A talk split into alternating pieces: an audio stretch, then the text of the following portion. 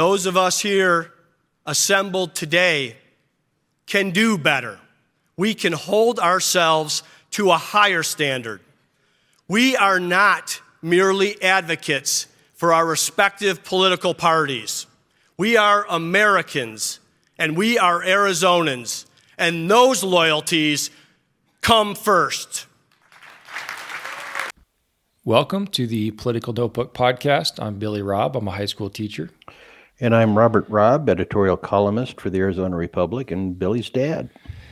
That clip at the beginning was from Governor Doug Ducey's inaugural address in January of 2015, the first inaugural address. Uh, he also talked in that in that speech um, not just about uh, moving beyond partisan rancor and, and, setting a good example for the for the rest of the nation, but also he talked about economic opportunity for all as his sort of governing philosophy. He talked about making Arizona the number one place to, to do business. He talked about fixing the state's finances and he talked about education reform. And he's now one year away from uh, completing eight years in office, two full terms, which not many Arizona governor has, governors have done uh, in our state's history, and, and, none in the in the modern era, except I think the last one was Bruce Babbitt in the 1980s. Uh, and on this episode, we're going to uh, first reflect back on Ducey's legacy so far as, as governor of Arizona. Uh, then we're also going to uh, imagine what the political scene in Arizona will look like beyond uh, the Ducey era. So the first question is is just at this point, uh, what do you think will be the enduring legacy of, of Governor Ducey in the future Arizona history textbooks? Uh, what do you think will be the main takeaways um, from what we know so far from the Ducey era? Well, I guess I've got a, a two part answer to that. Um, it, Governor Ducey did inherit um, state finances in a real mess. Uh, and during his time in office, um, we have moved from that to a state which financially is in very healthy uh, shape. Um, he also uh, forged an answer to a um, education funding lawsuit um, and got that enacted. Uh, in my judgment, um, avoiding a constitutional uh, crisis that was uh, developing. Uh, and education spending on his watch, which he rarely gets much credit for, uh, has uh, increased uh, dramatically. Um, so I believe that that is um, sort of the um, sound ha- hand at, at the helm part of his legacy um, that's going to be um, remembered or ought to be remembered. However, I think his lasting impact on Arizona uh, has just recently occurred. Um, and that's a massive expansion of the presence of gambling in our culture uh, through these bookie operations um, that uh, he developed and hammered um, through the legislature. He claimed it would not change our culture, um, but you can't see the inundation of advertising for gambling, the celebration of it that's occurring. I mean, he's appearing at um, bookie operation openings for various professional sports teams. Uh, and it's going to change. And, and, and, you have these inducements, these amazing inducements of uh, guaranteed winning bets to get people to sign up. Uh, and as important as professional sports is in our culture, uh, now betting is going to be a prominent part of that. So, in terms of his lasting impact on life in Arizona, I, I think it's going to be this massive expansion of the presence of gambling uh, in our civic life. And uh, just to touch on that a little bit, uh, since it's you know now currently in the news and we're all experiencing that for the first time, I just a personal anecdote. I've tried to block all of the all the casino accounts um, on my Twitter, but then after I block them all, they they show up on the hashtag in different different ways. So it seems like the casinos have have found ingenious ways to uh, to continue advertising if you don't even if you don't want to see uh, the message. But uh, your colleague Richard Ruelas uh, wrote a couple of long pieces talking about the uh, kind of origin and and and and how the deal came together. Um, and the kind of the takeaway you get is that you know he Governor Ducey did not want to raise taxes. It's been very clear that he wants to lower taxes as as low as possible.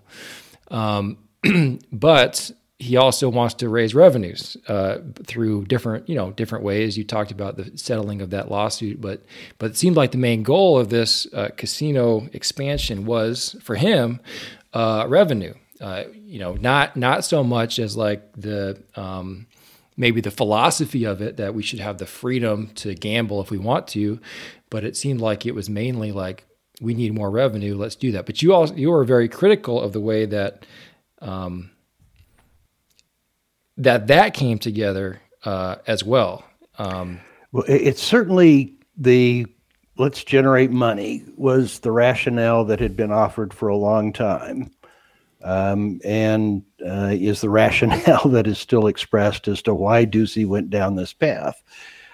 I find that hard to credit uh, because he gave away um, the bookie license rather than putting them out to bid. And um, according to some of the reporting that I've read, uh, he gave them to the professional sports franchises, and these true bookie operations that are actually running the books are paying a large sum uh, to the professional sports teams. Uh, for the ability to operate under their license. Well, that's money that could have gone directly to the state uh, and dwarfs um, what the state is actually due to receive.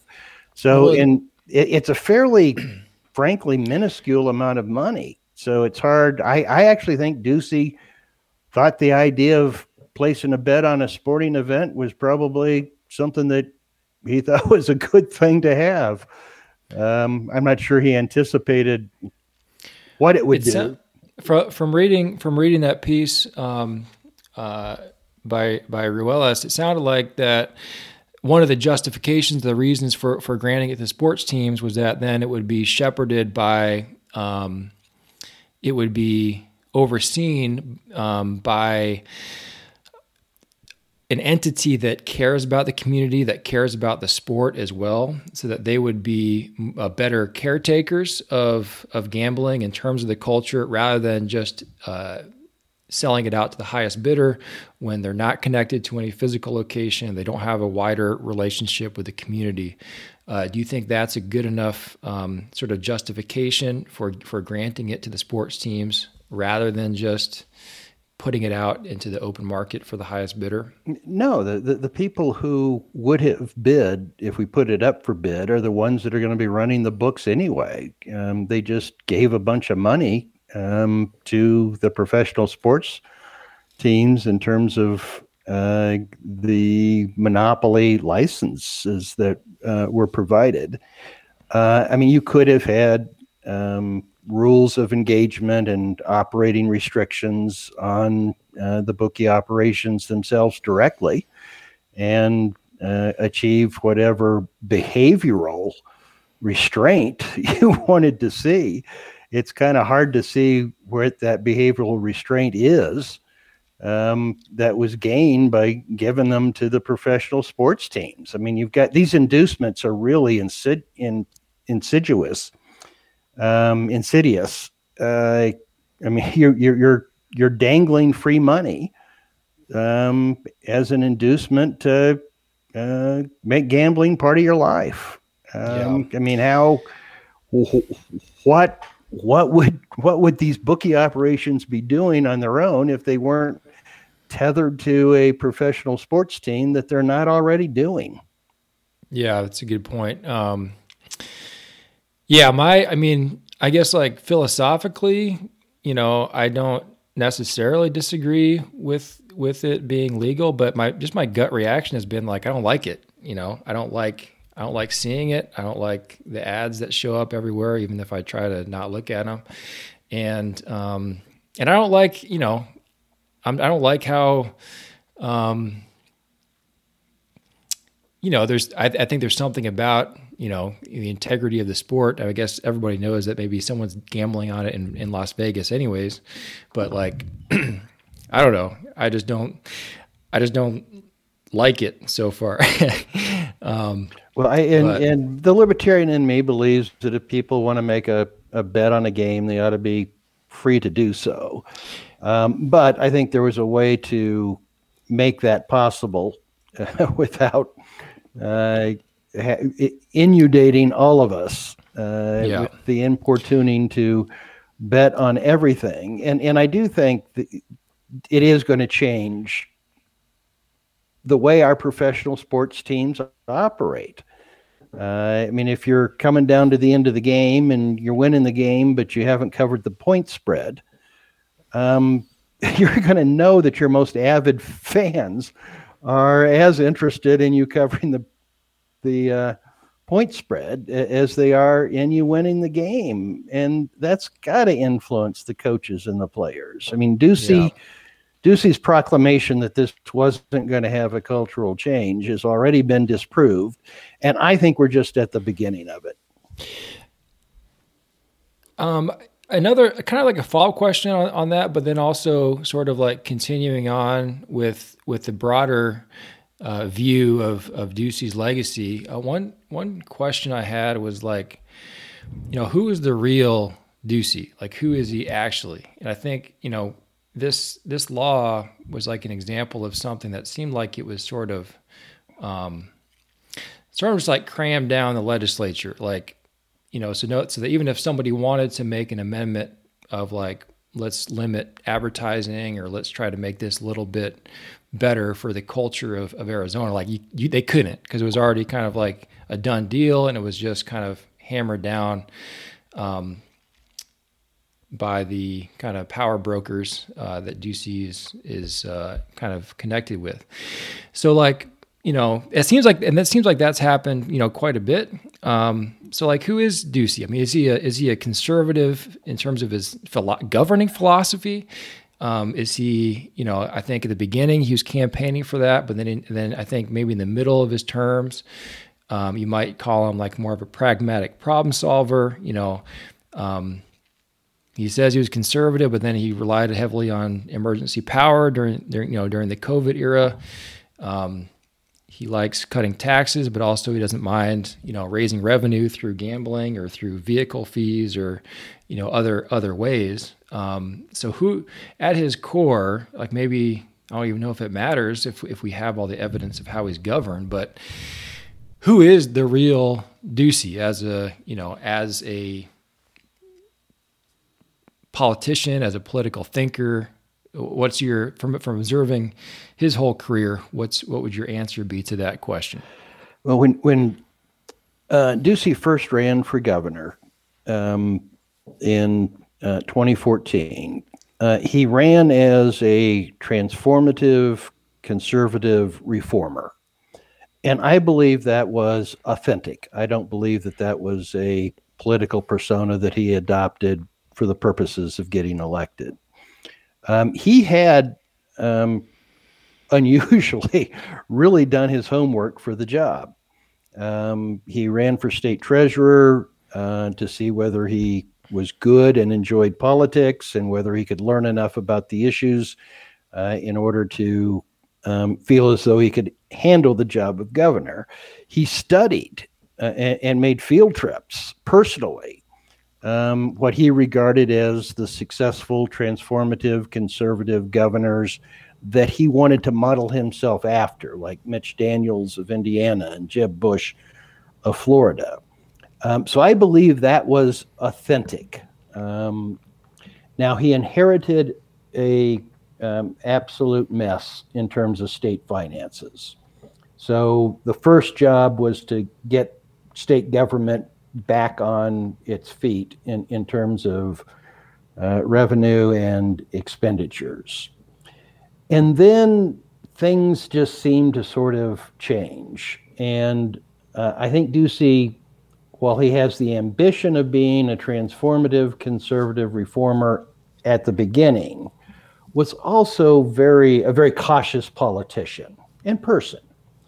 Uh, and so, um, big political risk taking uh, wasn't his appetite.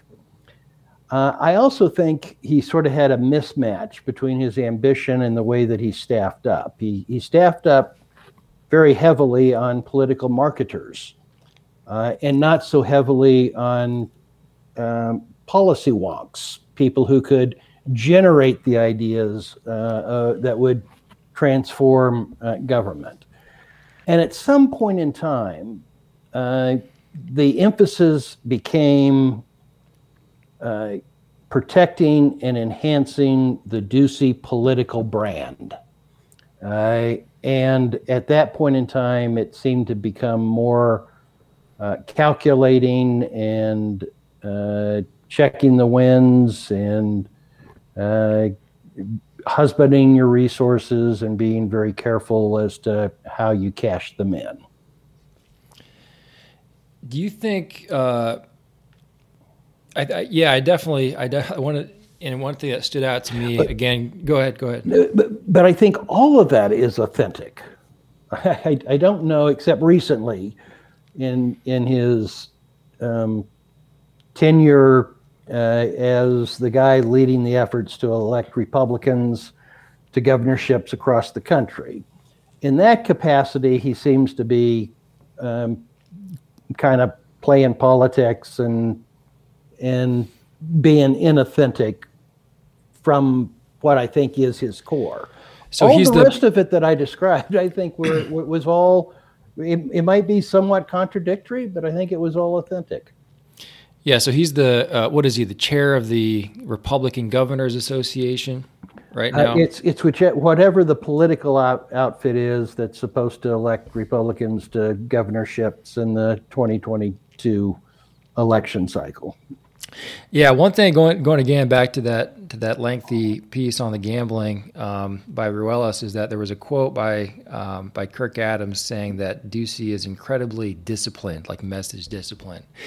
And I remember uh, I remember one of my favorite parts of of of Ducey's tenure was was when he actually when he lost his cool. Um, about the red. He was being questioned about the Red for Ed movement. This was just before he had um, announced his 20 by 20 plan, and he kind of he kind of lost his cool at a at a reporter and saying like, "Look, these leaders of this movement are literally working for for to elect Democrats that are trying to run against me."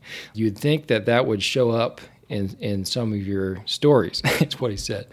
I was like, wow, like even at the time I was, you know, I was supporting the raises obviously and I was I was wanting um, more more, you know, I was, I was wanting success in the referendum, but okay, this is like what you really think. You know, that's that's a message I think needed to be said at that time. You know, no one was seen to be to be critical uh, of that, but but that you know, I'm always wondering like how much what is he really thinking and how much is he sort of guarded behind this communication, you know, uh, sort of shield or, or, or, or bubble that he is that he is that he is around. And even like that, you know, that one time he went off on Twitter, you know, about the shoe thing, the Nike the Nike shoe thing. That was like a fake. That seemed like a fake like release of his outrage just to try to, you know, play the kind of like what he's doing now, like the whole culture war, war, thing. Like I don't see that as authentic, but I do think he probably does. I mean, like, what does he really think about you know Trump and this and this and this uh, audit thing? Like, I want to know what he really thinks about that.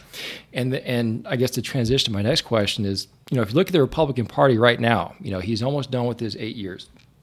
If you look at the Republican Party right now in Arizona you know, one of the leading candidates to succeed him as governor, Kari Lake, is an ardent, you know, Trump loyalist. This is after, um, this is after January 6th. This is after the the documented campaign to pressure um, Maricopa County elections officials to over to like stop counting and, and to and to manipulate the vote. She's a you know cons- an outright conspiracy theorist. None of the other GOP candidates for governor will even acknowledge the legitimate outcome of the 2020 election. Uh, and so, uh, you know, Ducey did certify the, the, the election, uh, and he spoke up at the time uh, for the legitimacy of our elections. But he hasn't done anything, from you know, from what I can tell, uh, to combat this intensifying radicalism and conspiracy theories within his own party. How how how much responsibility do you put on him as a person, as a politician, for what we're seeing right now in the in the Republican Party? Well, let me first of all say that I think that being disciplined is authentic um, for Ducey. He's he's not suppressing any uh, wild um, sentiment or, or, instincts uh, in his uh, public political persona. That so he's a, so you think he's a t- kind of a toned down sort of yes, calm he, person by nature. Yes, and okay. and, and, and and disciplined um, by nature in in all he does in business and in politics. Um, I do believe that uh, Trump Trump's claim uh, uh, and uh, of um, a fraudulent election, uh, and more importantly, his plot to overcome the results of legitimate uh, election uh, did create a moral calling uh, for people like Ducey uh, to uh, contradict it and denounce it. He has not done that. I um, I can't speak authoritatively about what he feels about Trump and what Trump has done. I can speculate based upon uh, the years in which I have had interactions with him. Uh, I would be surprised if he doesn't have a very negative opinion of Trump and what he has done. I don't know the extent to which the job he's taken on to elect Republican uh, governors in the 2022 election cycle acts as a constraint on uh, what he otherwise would be doing here in Arizona. Um, certainly, the conventional wisdom nationally uh, is that you have to appease uh, Trump and his supporters uh, in order to win election as a Republican in the 2022 cycle. Uh, if he didn't have that national obligation that he's taken on, uh, would he be more willing to stand up for the Maricopa County Board of Supervisors and uh, join them in uh, the uh, new Republican County Recorder, uh, Stephen Richer, uh, in uh, confronting it, particularly after the legislative session was over and he no longer needed the votes of Republican members of the Senate and the cooperation of the Senate president, who's the one that's kind of orchestrated turning this all over to Trump conspiracy theorists. Uh, I don't know. Um, he is cautious by nature as a politician, uh, and that is putting yourself into the fire. He's in part in the fire anyway. Uh, Trump yeah. regularly denounces him. Um, but uh, I do believe that this was a time where there was a moral call uh, for action uh, Ducey was unusually positioned uh, in order to do some good, uh, and uh, he didn't show up for the call. That's what always gets me is the fact that he was, un- as you put it, unusually positioned. Like he was, he was popular. He was a two-time governor. I mean, he is still now. I guess he could still um, sort of make a make a voice for you know um, Richer and the and the and the and the county supervisors and and but just like like you said, I mean, he, he was um, you know, and he had the wide support of the business community, and and you'd think that if he wanted to, he could have, and he could maybe could still, I don't know, make a big difference in in in shifting. You know, not just uh, you know not just saying the right thing for the right reason, but maybe even shifting and inspiring and and and and, creating the electoral possibility for someone that's that's that that can do the right thing. It's certainly, I think, fair and right to criticize him for that, uh, but we should also give him credit uh, for, having, for having signed the certification of the election results um, and not taking Trump's call at the time that it occurred. Um, yeah. So uh, he he did stand up for the legitimacy of Arizona's elections uh, when uh, it was um, the time legally to establish and accept that. Yeah, he clearly at least had a line you know that he wasn't going to cross, uh, and and um, some people don't have that line. And my fear is that we're going to be, uh, you know, we're going to have people in positions of power that that don't have that line, um, and um, so, but that's you know we've we've talked about that a lot, and I think you know maybe it is the defining you know one of the defining tests um, that's going to define Ducey's legacy at the end of the at the end of the day.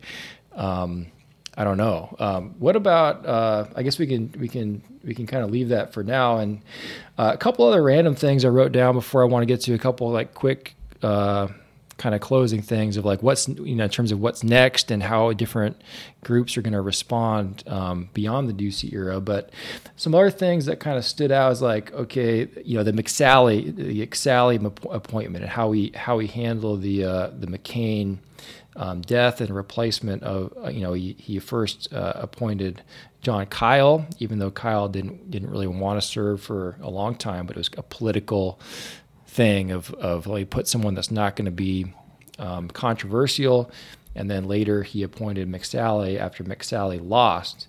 Um, the other other thing is the Supreme Court, the Arizona Supreme Court expansion, and then and then COVID. Any of those three things you know his his COVID handling, the Supreme Court expansion of McSally, any of those over time, do you think will will pop out more in terms of you know either positively or negatively impacting how he is seen as as a um, you know caretaker of of Arizona? Until he came to the point of um, preventing uh, others um, from imposing vaccination or mask mandates.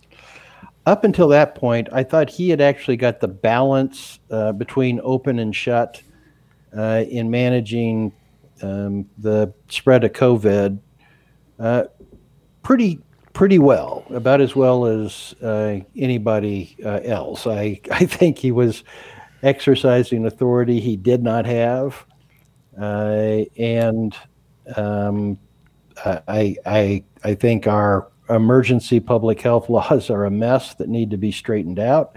Uh, and that he was asserting authority in many respects that he didn't have. But in terms of whether you're open and shut, in terms of managing the disease while allowing people to live their lives and allowing the, co- the economy to be in a position where it can um, uh, muddle through and be in a position to prosper, uh, I think generally he got that balance right, and and, and I think that will be uh, reflected uh, over time. My own view is when you've got an opening in a position like U.S. Senate, you should fill it with a caretaker, um, not give one politician a leg up over the other. Uh, he did that initially with the Kyl appointment. Um, he appointed a contender uh, in McSally, and she lost. So I think that will be uh, negatively um, viewed. Yeah, I know a lot of uh, you know more sort of progressive or liberal uh, views on on the COVID would would probably see COVID and and Ducey as being the you know just like a legacy ruiner. I'm, I'm kind of with you. I mean, my first, my first, my very first memory or reaction of what he did was to his first announcement was protecting and, and, and locking down the kind of senior community centers to try to prevent the elderly from from getting with which was the most vulnerable population. And I, you know, I, I, I think I agree with you that, um, you know, in general, um, his instincts were correct. Although I think he did, um, due to politics at at little, you know, little occasions. Uh, well, maybe not little occasions, but at, at, a few occasions, at you know the Trump rally that he that he showed up. This was like one of the one of the peaks. Showed up at a maskless Trump rally indoors, um, and then and then what what's happening now with sort of the um, you know the party has gone to you know his party has gone in, in, a direction in terms of making this into a culture war, and it seems like he is now uh, on board with that in a way that probably goes against what you know he might actually think. You know, he, even though I do think there is you know there's overreach and people that want to um, put excessive you know controls and, and want those controls to be in forever. Um, I th- I guess my my my takeaway would be he had good instincts, but maybe went went against those for political reasons at times. Well, and and as I said, I think now um, he is tarnishing what I think otherwise is a yeah. good record um, by uh, intervening to prevent others um, from taking action that they think is important to protect public health. Um, you one ought not to exercise one's emergency powers uh, with respect to public health to prevent actions that are intended to protect public health uh, by others. Um, so I, I, I, do think that um, while he achieved a good balance through most of it, um, he he is now uh, more a detriment um, uh, than a positive force. So let's let's just finish here with a couple quick reactions, um, talking about okay beyond the Ducey era. What's you know what's next after this next year? Um, what does it look like? I'm gonna I'm gonna name a few constituencies or groups, and then tell me how you think they will uh, adapt or uh, adjust to to life without Ducey as a governor. Um, first of all, the business community. Um, they've had a, a, cozy relationship these past eight years. Uh, what do you think is next for them? You know, probably the you know if you're placing a bet, you would bet on a Democrat to be governor. Uh, I mean, I guess maybe I would, maybe you wouldn't. Um, but what's what's next for the for the business community after after Ducey? Well, they have had a very cozy relationship and, and even a subservient relationship um, with uh, Ducey. Um, and I don't know all of what that they think they've gotten from uh, being totally part of his support network rather than being an independent uh, voice. Um, given that the Republican Party is now a Trump party and not a Ducey party, um, the business community will have uh, a lot of struggles uh, in terms of um, its relationship with what the Republican Party is becoming. Uh, and paradoxically, if you can get a sensible, uh, pragmatic uh, Democrat, it may very well be that the business community uh, would prefer uh, a pragmatic Democrat over a Trump uh, Republican. one of the things that's clear is that despite serving two years, uh, or two terms as governor, uh, Ducey's not going to have any political legacy or footprint in that sense. This is not his party. Um, it's Trump's party. What about the Democrats, the Democratic Party? I mean, I think sometimes they've been willing to to work with Ducey to to get things done, but then he's also been kind of like a, a punching bag. Um, what do you think their uh, you know their politics looks like uh, in the state after next year. If a Democrat had done uh, generally in office what Ducey has done, uh, Democrats would be embracing it and bragging about it. Um, in, in reality, he's uh, overseeing a substantial expansion of state government and state government programs and and um, social policies. Uh, so it's been sort of odd to watch Democrats beat up on him um, when when it's quite possible if you had a pragmatic uh, Democrat, let's say someone like Bruce Babbitt, um, who had governed over the same period of time, uh, there might not be a, uh, there would be more similarity than differences uh, in uh, what was thought to be uh, accomplished. Um, the Democrats have to decide in Arizona um, whether they want to be in the mold of DeConcini, uh, excuse me, well, Dennis DeConcini is U.S. Senator, uh, but, but in terms of governorship in the state, the Bruce Babbitt, Janet Napolitano, um, pragmatic, um, be working with the business community, um, be tending towards the center, uh, or whether they want to give in to their progressive uh, instincts. Um, I think they've got a substantial opportunity uh, if they follow the Babbitt uh, Napolitano um, mode, um, but not if they try to say Arizona's ripe for for Bernie Sanders type yeah, of stuff. Yeah. Finally, the Republican Party. You know, I think you you might maybe when he was reelected, you might say that the Arizona Republican Party was. Um, you know, was led by Ducey, but we did a podcast at one point talking about Ducey versus Kelli Ward and and the kind of intra-party, um, you know, competition. But now you kind of see almost, you know, almost the core of, of the party uh, following the, um, you know, the Trump, Kelli Ward sort of uh, mantle, and then you have sort of like just a few. Um, people in, in, opposition. You know, Stephen Richer, the Maricopa County Recorder, Bill Gates uh, from Maricopa County, and maybe maybe you'd include Paul Boyer as a as a legislator and, and people that have been very firm. Um, I guess you might put a little bit Michelle uh, Ugenti Rita as as someone who is at least against the audit, um, even though she still seems to be trying to court, um, you know, the quote unquote base. Uh, what do you think? You know, after after Ducey's uh, term, or even going into 2020, um, are is the GOP going full full Trump, or do these um, do these uh, maybe call them more principled conservatives? Do they have any any hope at at at uh, reclaiming or or redirecting uh, where the Republican Party seems to be going right now? This is in Arizona a Trump party, um, and uh, it is not a Ducey party uh, at all. Um, and I think that creates tremendous uh, election opportunities for the Democrats.